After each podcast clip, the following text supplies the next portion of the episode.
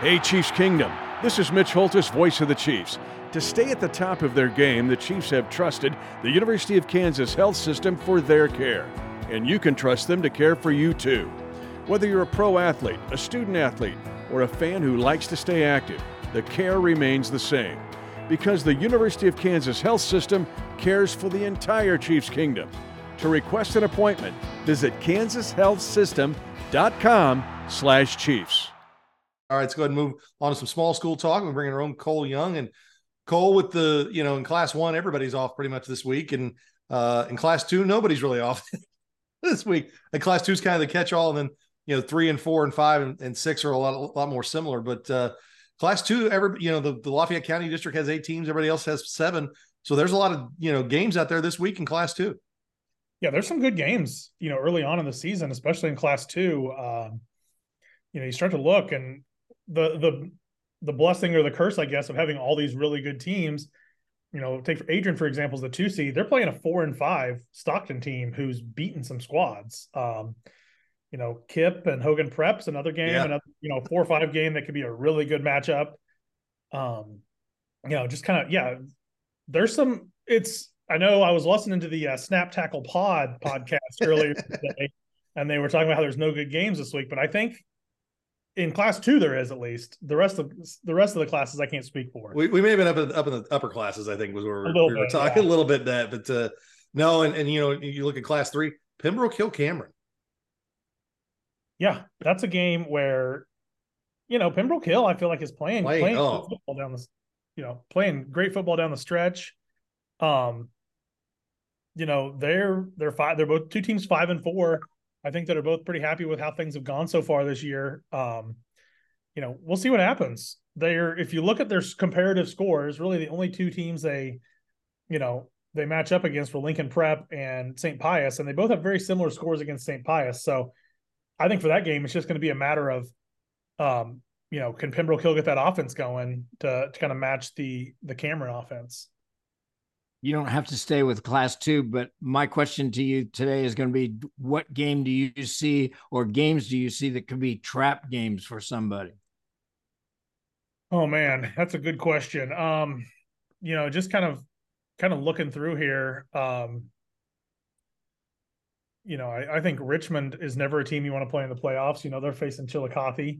That's one game that feels a little little bit like a trap game um, you know, kind of looking at class four a little bit. Um, you know, I think there there's a couple that kind of jump out that seem a little a little crazy to me. Um, you know, I don't I don't know really, I guess with with Lincoln Prep, you know, I think they're the team going on the road to face Carl Junction. I don't yeah. think Carl Junction loves that. If I were if I were a betting man, um, you know, that one really kind of kind of jumps out. And then um, you know, I'll jump up to class to class five.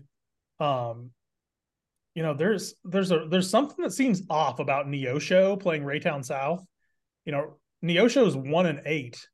Um, but I think they're a from what I can gather, they're they're a decent one and eight. And you know, I'll just say this: they stayed within three scores of Webb City. It was twenty you know, to eighteen in the fourth quarter. That yeah, game. you look at the teams they lost to, and they lost to real football teams, like real good Southwest football teams. They've played Joplin close. You know, Joplin wasn't really close, but they played, you know, Joplin, Carthage close, you know, Carl Junction they lost to, but they, you know, they didn't, they weren't one of these teams that was getting beat by 60 to Nixa or Webb City or teams like that. So that's another game that I think could be closer than we expect. Well, and in that game, I will say this: the one thing Raytown South's got that that plays this time of year is a good defense, right? And, and they've got that, that's a, that's the one thing I think that will help them as they go forward through this. And um, you know, as we go through there, you know, maybe, maybe some games that teams should win easily. Uh, I want to talk about last week, Oak Grove, Warrensburg, 87 point, 87 56 in that game. Um, you know, I, I know Coach Kavanaugh a few weeks ago felt like their defense was playing better. They got the win over Pleasant Hill. Offensively, they're outstanding, but that uh, Pat Richard, um, they got the, the lost on the field of Lincoln Prep. They get that one back. That you know seven and two for that team, you know, or six and three depending on how you look at it. Uh, but going and winning at Harrisonville and then beating Warrensburg, you know, in back to back weeks. Oak Yeah. Grove is a team that you know should get their first round win. If you're Odessa, do you really want to see Oak Grove again as the two seed in your district? I will say this about Oak Grove, and it's the same. I call it the Kelly Donohoe rule. Do you want to play Kelly? Do you want to see a Kelly Donohoe team in the playoffs a second time? Absolutely not. You also don't want to see Pat Richard a second time. That guy can coach. Yeah, or Mark Thomas. That's what makes it Mark. Thomas, that's the thing. You don't want to see him a second time either. Um, but I will say this if you look at Oak Grove scores 47, 48, 45, 10 to Odessa, and then 49, 44, 45, 87. I don't think Oak Grove, if and when they would play Odessa a second time, is going to get held to a touchdown. difference. That's just personal opinion. Um, no, I mean Oak Grove's playing fantastic football this time of year now, and I think, um, you know, as we kind of look at look at them and who the, you know where they're going to go, you know, they should get by Summit Christian this week, and then it's you know it's kind of game on. and Oak Grove Odessa district final would be great.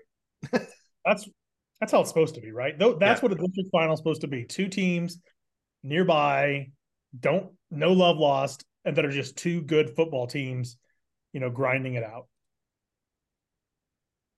Oak Grove is extremely deep at the running back position. They've got three or Oh, four yeah. guys that they really like, and two guys that are really up there in total yardage. I think They're, they can run the football, and at this time of year with the weather, that's a good plus to be a running football team.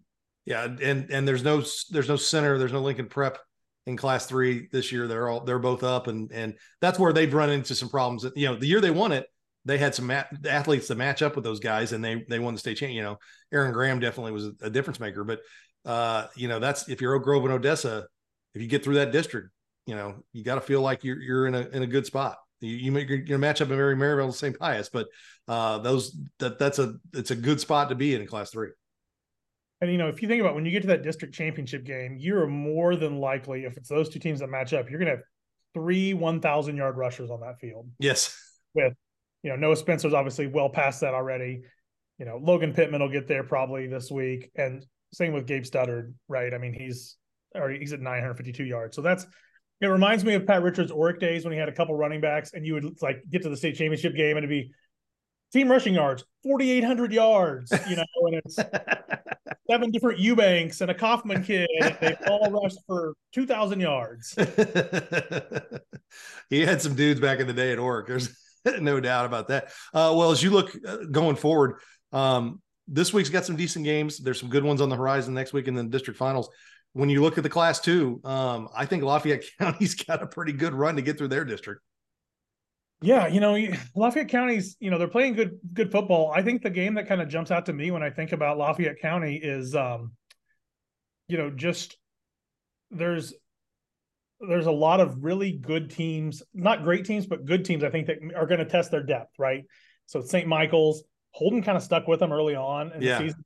I don't know if Holden gotten healthier or not, but uh that should be an interesting district and I think that's you know, I think Lafayette County is the the favorite in it, but um man, class 2 is going to be a fun fun fun fun way to break down this year. Yeah, it's a it's going to be definitely the one of the deeper classes out there. Well, Cole, have fun this week, and uh, we'll chat with you again next week. All right, thanks guys.